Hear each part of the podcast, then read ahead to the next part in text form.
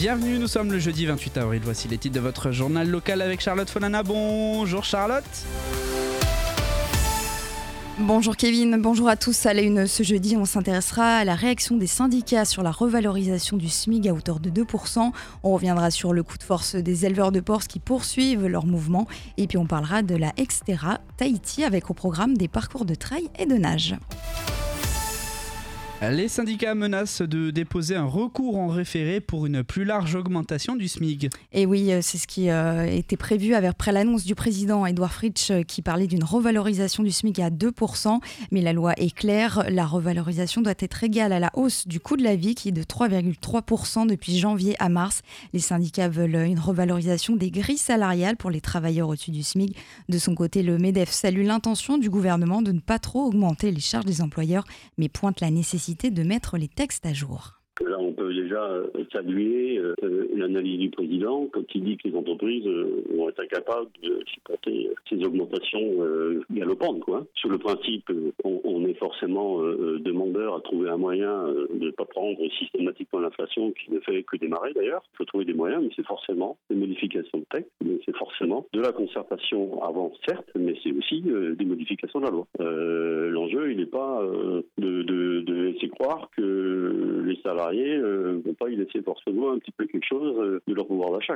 Enfin, quelle que soit la décision du gouvernement, l'augmentation du coût de la vie concerne aussi les salariés au-dessus du SMIG et les syndicats parlent déjà donc de réviser les grilles salariales de chaque secteur. La décision qui n'a finalement pas été prise ce mercredi fera l'objet d'un conseil des ministres extraordinaire avant le 1er mai. Les éleveurs de porc continuent le mouvement.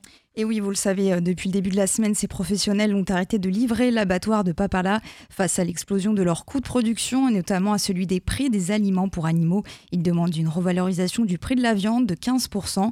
À voir, avait répondu mardi le ministre des Finances Yvonique Raffin qui demandait mardi aux éleveurs du temps pour mettre sur pied des mesures.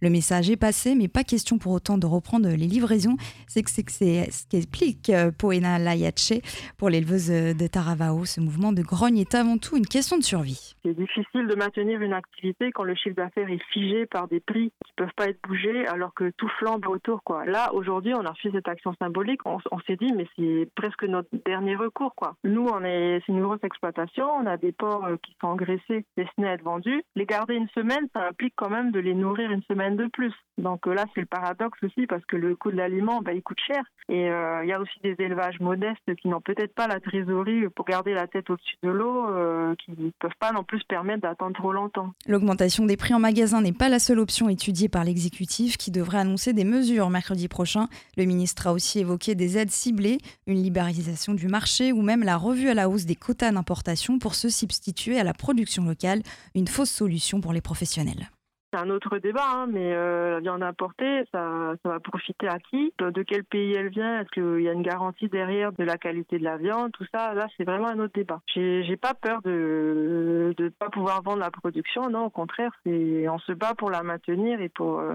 qu'elle. Enfin, le but derrière, c'est quand même d'aller vers cette euh, autonomie alimentaire. Donc, bon, avec tout ce qui se passe autour, enfin, à l'international, est-ce que c'est plus sécurisant d'acheter de la viande qui vient de je ne sais où et voilà, c'est un autre débat.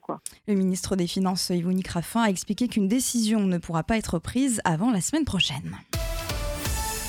La nouvelle loi sur l'immobilier inquiète. Un texte politique qui pourrait être désastreux dans la pratique, c'est l'analyse du président de la Chambre des notaires de Polynésie sur la loi du pays votée mardi qui augmente de 1000% les frais d'achat pour les résidents de moins de 10 ans.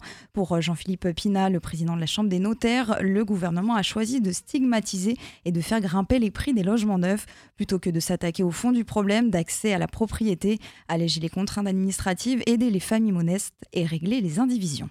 Oui, parce que ce texte contrevient à beaucoup de principes généraux du droit. Euh, comme euh, ils l'ont expliqué à l'Assemblée territoriale, c'est un texte qui euh, a un message politique, en période électorale ou pas, je ne suis pas juge de ça. Mais ce qui est très gênant, c'est que ça crée un mauvais message vis-à-vis des gens qui veulent investir et dans, la, dans la sécurité immobilière en Polynésie. Principale crainte des notaires que ces changements de réglementation abrupts n'effraient au long terme les investisseurs et fassent capoter des projets porteurs d'emplois ou créateurs de logements, même si le texte prévoit des exceptions pour les projets d'intérêt public de plus de 5 milliards de francs. Le ministre en charge du dossier, Teari Alpha, devrait s'exprimer lundi prochain sur le sujet et plus globalement sur les efforts de protection du foncier. La mairie de Haroué serait-elle bientôt détruite? Le bâtiment central qui héberge la mairie de Haroué, construite en 1892, semble voué à la démolition. Vétuste, évacuée depuis plusieurs mois, la Saint-Onge pourrait disparaître pour être remplacée par une nouvelle construction. On savait le bâtiment en danger depuis plus plusieurs années. Le mois dernier, le conseil municipal a voté une étude approfondie qui est attendue pour la fin de l'année. Mais Teoula Eliti sait déjà que le choix sera entre une reconstruction à l'identique et une nouvelle architecture. C'est vrai que c'est un beau patrimoine. Aujourd'hui, c'est vraiment un état très très vétuste. Et même on croit que tellement pourri qu'on ne pourra pas donc rénover tel quel. Est-ce qu'il faut donc descendre et rebâtir dans l'identique Est-ce qu'il faut Alors il y a une autre proposition, c'est de construire une mairie euh, comme à l'époque de nos Tupuna. On est en discussion, mais c'est sûr que si on doit rénover celle-là, elle sera beaucoup beaucoup plus chère que si on faisait une nouvelle. Une architecture locale comme du temps des Tupunas, c'est ce que préconise Jackie Briand, qui, pour qui la mairie est un vestige de l'empire colonial. Léo Marais a déjà signifié l'opposition du Tapura à la démolition de ce bâtiment, historique certes, mais non euh, voilà, historique. Un nouveau bus école va arriver au Fénois. Et c'est une nouvelle qui devrait soulager certaines entreprises de transport terrestre. On vous en avait parlé sur Radio 1 il y a quelques semaines. Les chauffeurs de bus se font, se font de plus en plus rares à Tahiti. Il faut dire que depuis plusieurs années, aucune auto-école locale ne propose de formation faute de véhicules adaptés. C'est finalement euh, RTCT, la société gestionnaire du réseau Télé Tahiti, qui a décidé de passer à l'action. Elle a confirmé la commande en Chine d'un bus spécialement conçu pour l'apprentissage.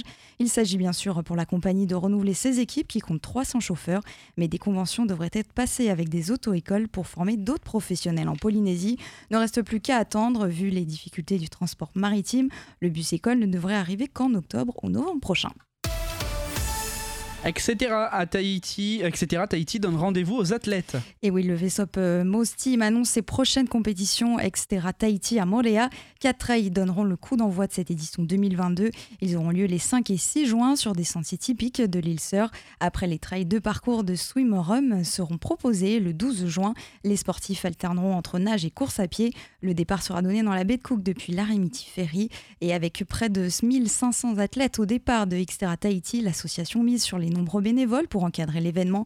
Le vice-président du club, Jean-Michel Monod, lance un appel à ceux qui voudraient participer à l'organisation des courses. C'est euh, un investissement important de près de six mois par an avec tous ces gens qui se partagent les tâches euh, assez compliquées. Hein. On est tous bénévoles et euh, on arrive maintenant à un niveau d'exigence et de sécurité où on a besoin d'un peu plus d'aide et de soutien. Donc oui, je lance un petit message pour si des gens veulent venir aider l'organisation de nos Xterra. Nous sommes preneurs. Hein recherche dans plein de domaines, le suivi des bénévoles, le suivi des médicaux, l'organisation, le marketing, etc.